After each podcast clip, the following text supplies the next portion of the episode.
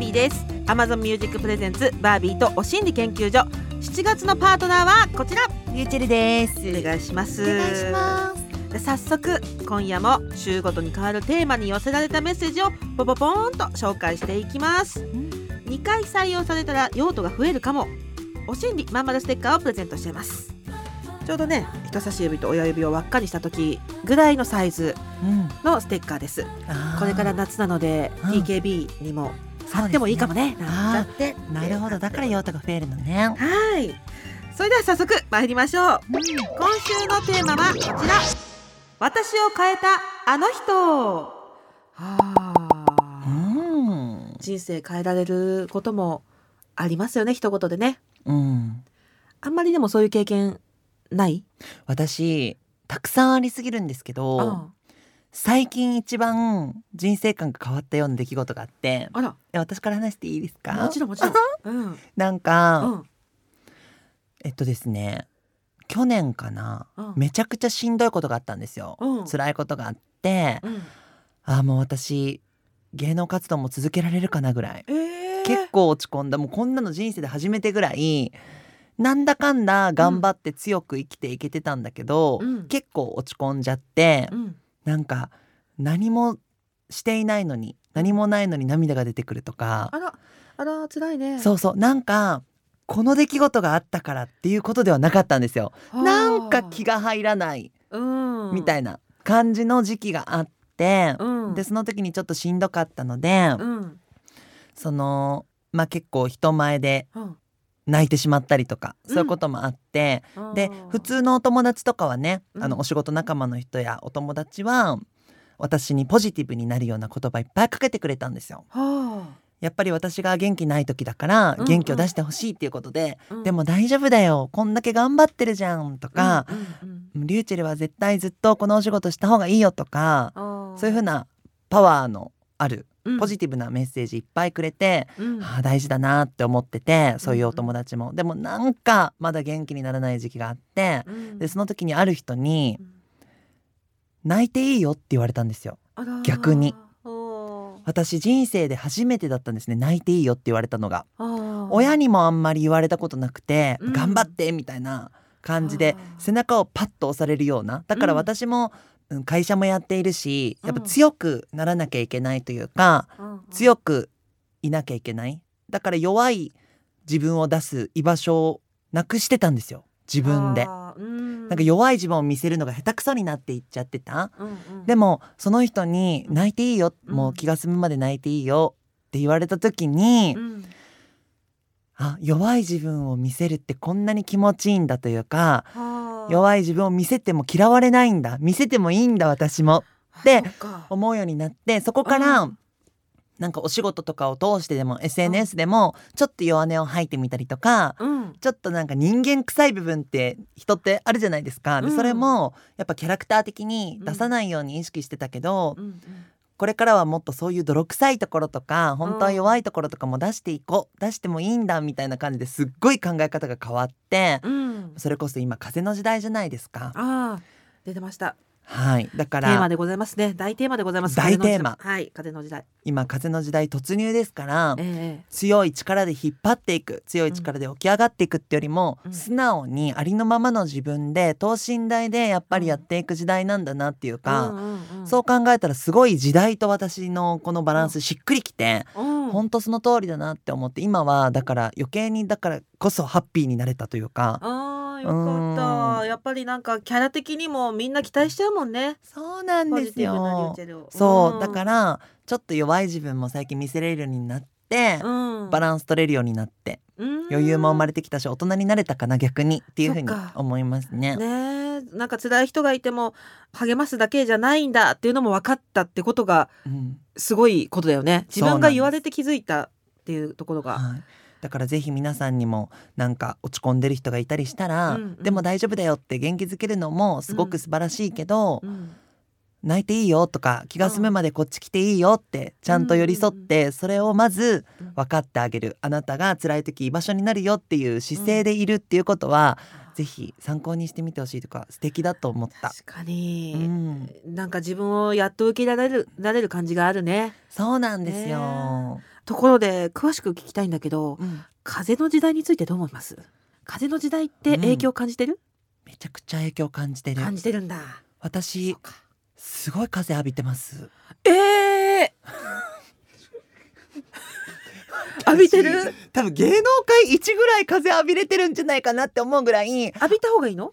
うん、浴びるとふわーっと上昇するの？上昇していく感じしますね。うん、やっぱりり風のように、うん自らあのうん。素でありのままで生きていくことで、うん。しっかり風がプッシュしてくれるような時代っていう認識。というかと今まではちゃんと風が吹かれてもドンと構えるとか、そういうちゃんと力がある土台がある固めるっていうものがね、成功した時代だったと思うけど、うん。しなやかに生きていく。しなやかに人との違いを捉えたり、うん。しなやかに理解していくみたいな、うん。ほんと風って私っぽいいいなって。確かにさ時代的にもさすごい時の人だよね。そんなことはないですけれども、いろいろと社会がさうん。いろいろと動いてるじゃない？政治的にも、はい。あの風潮的にもいろいろ動いてる中で、うん。みんな話を聞きたいよね。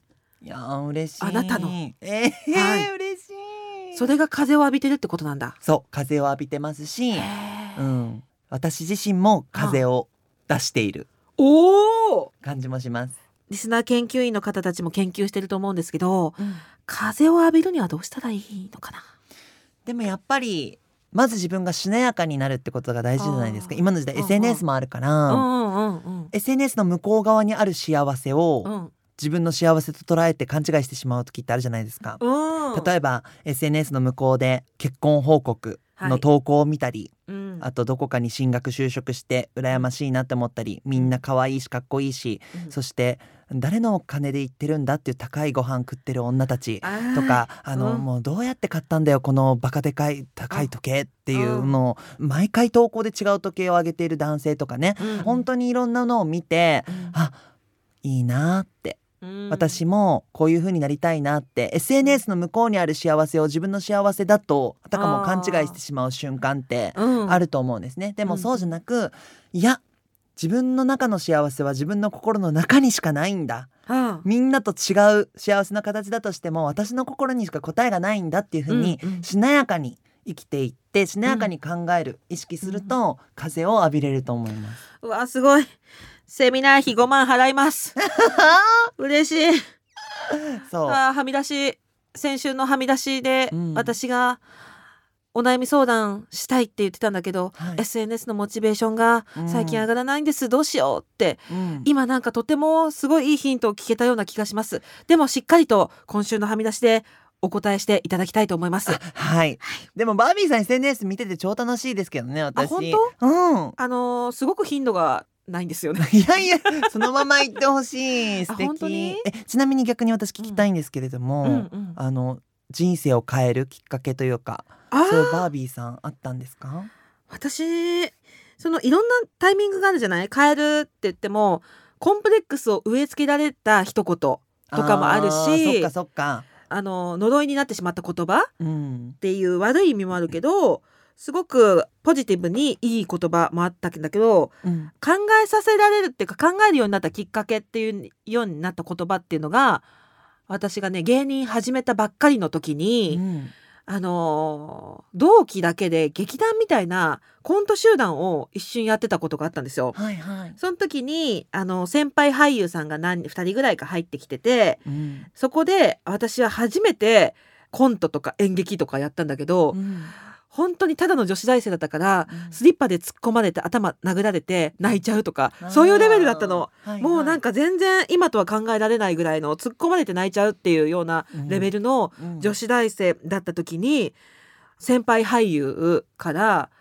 2人になった時に「お前何のために表現したいんだ?」って言われてうんあ売れたいからとしか答えはなかったんだけどうん。自己顕示欲だけで突っ走ってきたけど何のために表現表現したいんだって言われてみたら何も答えを持ち合わせていなかったわと思ってはあズキューンってきたことはあった。うん。だから何のために何をするとか理由とか目標のための誰かのためとかそういうこととかって全く考えてなくってただただ売れたいお金欲しいとかってうん。若いから思っちゃうじゃん、うんうん。それだけだったなと思ってはあ。いろいろと理由付けをしていったような気がします。あでもそれ素敵。どういう人に伝えたいとかねうん。何を伝えたいとか落とし込んでいいき始めたかなそこからって気がしますね、その後に辛いこととかがあっても、うん。その芯っていうかあこのためにでも私はやってるんだと思えれば立ち上がれますもんね。そうね。うん。そういうのがなんかきっかけだったかなとも思いますな。素敵。はい。ちょっと最後抜けちゃったなんか力。ちょっとなんか抜けちゃった。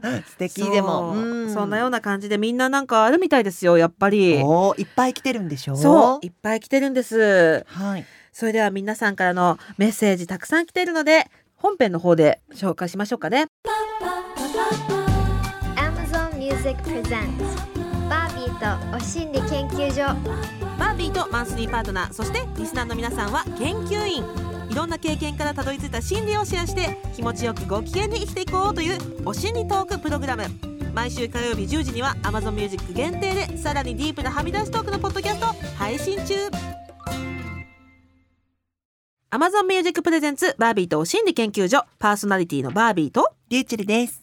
ということで週替わりでお送りする今週のテーマはこちらです私を変えたあの人。リスナー研究員さんからのメッセージ紹介していきましょう。うん。まずはちゃんぽん県民さんです。バービーさんにお礼を言いたいです。以前ラジオの中でコリドー街というワードが流れ興味が湧いた私はついにコリドー街デビューを果たしました。初めてのコリドー街年収1500万のおじさまに囲まれ楽しい夜を過ごせました。ありがとうございました余談ですがその時に人生初クラブにも行ってきましたうん経験値アップこれからもナンパスポットの名前や出会いの場を教えてほしいです 私知らない何それ。コリドー街今大人の出会いの場って言っていいのかな？うん。土日になるとまあ高級鳥を狙った女子たちがうん。地方から新橋に集まるわけですね。へえ。エビ横恵比寿横丁とか、はいはい。渋谷とかになってくるとちょっとやっぱなんていうかなイケイケチャラい、あとなんかこうすごく女性が評価されたみたいな視線を感じるとかね、うん。うん結構そういうもうナンパスポットとして有名になりすぎちゃったんで行きづらいなっていう人いると思うんだけど、うんコリドー街は本気の優秀なサラリーマンたちが飲みに行くんですよ。はいはい。かつちょっと浮ついた心も持ってうん同僚たちと行くの。はいはい。だから身元のしっかりとしたうん、なるほどね。はいお堅い有料物件さんたちがたくさんいらっしゃるらしいです。みんな免許証の期限とか過ぎてないんだ。過ぎてません。いますかそんな人？いるの？いや、しっかりした身元もしっかりしたね。身元しっかりしてお名刺もくださるような方ですよね。ああ、全然知らなかった。すごい。そこら辺がね今出会いのスポットとしてはいやらしくなさすぎていいんじゃないかなっていう。ああ、バービーさん情報通。はい。私は行かないけど。あ行かないの？うん。行かない？私怖い。そう？うん。どどこら辺ならいい？いい？とか言って。いやーえ私全然その飲みの場で出会うとかあんまりダメ？ダメですね。飲みの場以外でどうやって出会うの？もう飲んでる時とかにうん声とかうん。うんかけていただくとうん。すごいテンション下がっちゃう。えー、何？ダメ？ダメなんです私チャラいなって？うんじゃないなって思ってしまうし、うん。飲みの場うん。の空気感だったりとか、この人と飲みたいなと思ってみんなでね飲んでるわけじゃないですか、人数多くてもうん。それで声かけてもらう時はちょっとテンション下がっちゃいますねそっか。え、じゃあもしかしたらランチデートから始めないとダメなタイプ？ああそうですね、本当？うんお酒返さずに？とかもありだし、うん。はい全然ランチランチから？好きですねうん昼間。から会うの？はいえ普通普通違うんですか？いや普通普通？ランチデートからが普通なわけではないと思うけどうん。私も別に普通ですよね え？えー、そそっかそんなにびっくりすするほどのことでもないか。うんかも。そっかそっかそっか。う。ん。えー、そっかそっか。もっとクラブとかでイエイイエイガンガンやってるかなって。行ったことないですクラブ。本当に？はい。テキーラ知らない人からおごられたいとかない？あなんか今年かな？私すっごいチャラいところでライブしたんですよ。は渋谷のんビルの最上階のペントハウスみたいなところのクラブでうん。私ライブしてうん。でそこでいろんな方がテキーラとかねあ。持ってきてくれたりとかおごってくれたりもしてうん飲んでたんですけどうん。ああいうところに毎回行く体力はないですね私。あそうなんだ、うん。モテすぎちゃうもん。あ確かにね。笑い方けどなんかやっぱりさちょっと。えー、うん。そっか。もうどう断ればいいのかわからなくなるしどういう風に対応したらいいのかがわからないんですよね。えそこはなんかもうピシャッとさ「なにあんたなんか相手するわけないじゃない!」みたいなさ。そう本当にそう言っちゃうんですよ。よくない？だからこねそ私、うん。やっぱり一応リューチェルにそうやって言われたとか言われるからあー、えーなくてよくない感じに捉えらそうれちゃうそうってこと？そうそうえ無理とかあー。すぐ言っちゃう。はあはあはあはあはあそうそうそうなんですよ。無理は無理だもんね。無理です普通うにん、そっか。うん。よかった。でもちゃんぽん県民さんは楽しい夜過ごせたようで。ねよかった。私もそういう夜がいいな、ねねなんで年収聞けたんだろうね。そこが謎ですけども。テクニックがすごいよ。年収聞くってすごいよね。初対面の人に。なんでわかった面に年収聞くってなかなかないよ。うん。やりきりましたね。ナンパスポットの名前や出会いの場を教えてほしいです。でも SNS とかじゃないですか？違うの？まあ最近ね。うん。なんかあります？私も気になる。いやそれで今有楽町も横丁あるんですよ。あるよね、でそこはナンパスポットとかじゃないの。うん。だけど私たち夫婦とその、独身の女友達と一緒に「えなんかいい人いないかな?」とかって言って、うん。探してた時に歩いてたら良さそうなメンズがお二方いたので「うん。大丈夫私が切り込み隊長やるから」って言っておその隣座ってうん。飲んだのみんなで、そしたらすごい、い楽しく飲んだのね。うん。だけど LINE 交換とか言わないどっちも言わなかったから、はい、あれ？これ終わったのかな？って思ったら後からねインスタの DM でつながったらしいです。あそうそうそういうのあると思う。だってその場で LINE もインスタも交換してないのになんでわかるの？確かに。だからみんな探り合ってんだよ多分。で、うん。ちなみに私の夫ツータンも隣に座ってるこのアカウント突き止めてました。あー。だからなんかリサーチ能力高いんだよねみんなね今、でも言っていいですか？うん。私も5分あれば誰でも行けます。本当に？はい。今そういうことになってんのね？突き止められますぶっちゃけ。え？うんじゃあアナーキーシティっていうはい。T シャツ着ているはい。ディレクターさんのアカウントも突き止められる、あ突き止められます。えすごい。はい。ハッシュタグアナーキーシティです。もうそれで調べまくって多分。めちゃめちゃ意志強いじゃん。いやいやもうハッシュタグつけてたいらやいやだ今日ねアナーキーシティって大きいロゴ書いた T シャツ着てるじゃないですか、うんうんうん。多分あの思い入れは、うん、あの T シャツでうん投稿してハッシュタグつけてますから必ず。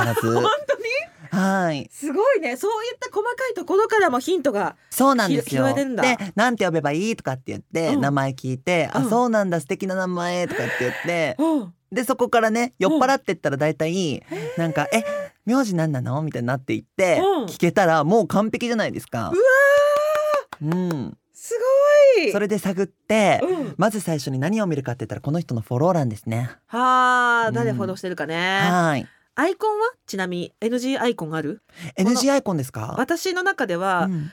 DJ 回してる時の自分と、うん。高級車にボンネットに手をついてる自分を乗せるアイコンの人はちょっとあー。危険かなって思ってあるー。私も一応あるんですけど、うん本当に別にこのアイコンで全然いいんですよ、うん。全然いいんですけど私があちょっと違うなって思うのは、やっぱアイコンにその C 社吸ってる自分にしてる人。待って。シってる自分の人結構少なくない？いやいるんです意外に。いる？いるんですよ意外に。C 社だよ、C 社最近水タバコの C 社バーとかうん、めちゃくちゃ増えてるじゃないですか、うんうん。でそれでプーッとねうん。煙を吹いているところをねはい。エモく映してる人がいるんですけど、ああこの人絶対 C 社パーティーしてる。みたいな偏見持ってしまって私はちょっとあれだけど、お友達ならいいですおしゃれだなって思うから。あーそっか。うん、そうそう。それでフォロー欄は誰を見るの？やっぱりちょっとあのセクシーポルノ女優とかをあまりにもフォローしすぎていたらちょっとなえません？なえますよね。あー確かにそうですね。笑っちゃうかも、うん、だからなんかちょっと一人二人だったらいいですけど、うんうんううん。ん、うん、300人とかしてたらちょっと嫌なのでそこはチェックします。そうだね、はい。あとこの界隈で生活してるんだなとかね、うん。この界隈の人たちと友達なんだなとかいうのがわかるよね。わかるので、うん、結構 SNS 一番のうん。自己紹介のツールかなと思っちゃ。う。う。ん、う DM 送るのはあり自分から。ありじゃないですか。全然じゃあ出会いは今やっぱインスタとか SNS とかなのかな？だってそんなロマンチックな出会いとかうん。バーとか行ってもさ、うん。あんまないからもう SNS で効率よくっていうのはいいと思います。確かにね、うん。ちゃんぽん県民さん。一度コリドー街もいいかもしれませんが SNS ではどうでしょうか？あと有楽町横丁もいいよ、うーん。えーリスナー研究員マックさん。私を変えたあの人年上の知人女性です。その方の彼氏さんははっきり言ってしまうと詐欺師の DV 男性でした。最低。何年も苦しめられましたが去年くらいに別れることができたようです。これでやっと落ち着けるねと思っていたらその女性は地獄だと言ったんです。うん。あいつと別れたからといって今までの時間お金心は戻ってこない。これからまた新たに生きていかなきゃいけない。そう言いました。そんな彼女はたまに落ち込んでいる私に私もこうして生きてるし別れたあいつも生きてるんだよ。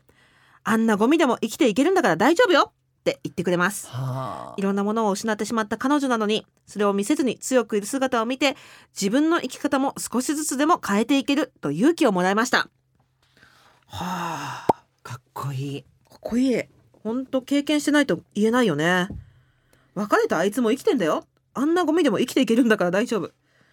すごいね。すごいね。確かに桶田だって。なんだっけ雨もだって。生きてますよね。生きてるもんね。ね。いやでもその境地に行けたのがすごい。なかなか、うん。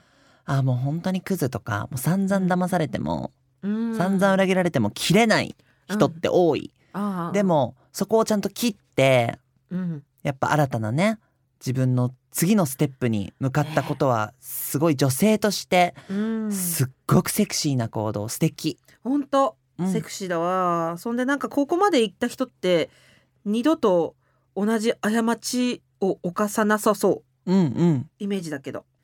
もうなんであんなゴミ男とかって言ってると余計になんかまた次も引き寄せそうな感じするよね。そうそう。それでいっぱいいっぱいになっちゃうと、うん。とりあえず今の寂しさを埋めてくれる人選びがちだからちゃん、とものを見つめてそっか過去を見つめて、うん、これが良くなかったこうしようっていう風にうんしてるからこそ友達にもそういう助言が言えるんだろうなと思って、そっか、うん。すごいよな。詐欺師の DV 男だよ。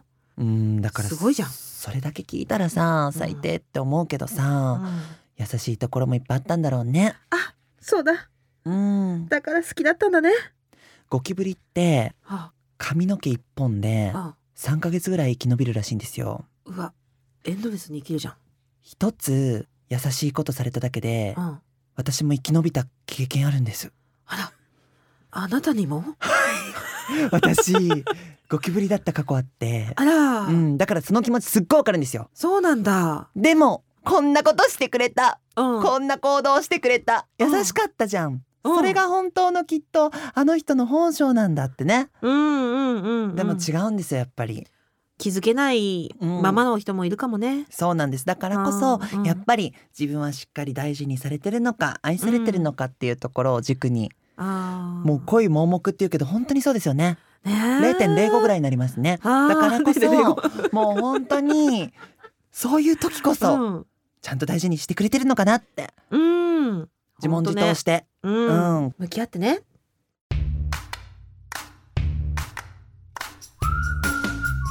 ここで Amazon Music からのお知らせです。さてこの放送の音声は Amazon Music のポッドキャストでも配信されてるんですがバービーさんポッドキャストってどんな場面で利用してますか？そうね、食器洗いながらとか散歩しながらとかながら聞きできるのがいいんだね。そうそう。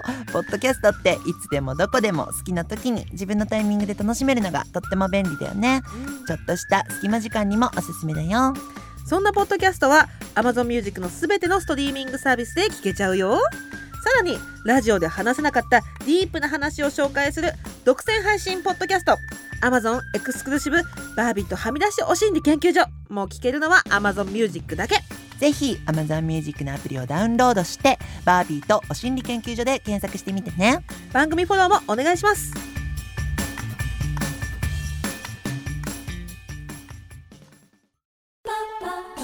バービーとお心理研究所あっという間にエンディングのお時間です。いやーなんかあの私ゲストで来させていただいて、お邪魔しますみたいな形ではあるもののものすごくなんかゆったりとあの居心地よくおしゃべりしまくって、うん。もう本当にありがとうございます。優しくしてくださって。こちらこそ。あのーちょっとお茶飲みに来た感覚でいていただけるだけで嬉しいです。いやもう楽しく過ごさせてもらいました。ちょっとまだまだねいろいろとあの相談乗ってもらいたいとかね、うん。あのお話聞きたいってことたくさんあるから翌週もお願いします。はいわかりました。お心理研究所ではリスナー研究員の皆さんからのメッセージを大募集中です。メッセージテーマは番組公式 LINE と Twitter でお知らせしています。LINE アプリからお心理研究所で検索してお友達登録お願いしますメッセージはもちろんメールでも受付中。アドレスはおしんりアットマーク tbs.co.jp おしんりの綴りは OSHINRI です。採用された方にはお心理まんまるステッカーをプレゼント皆さんからのメッセージお待ちしていますそして Amazon Music では放送では話しきれなかった私たちのディープな体験談や今シェアしたい意見や思いを盛り込んだ Amazon 独占バービーとはみ出しお心理研究所も同時に配信中。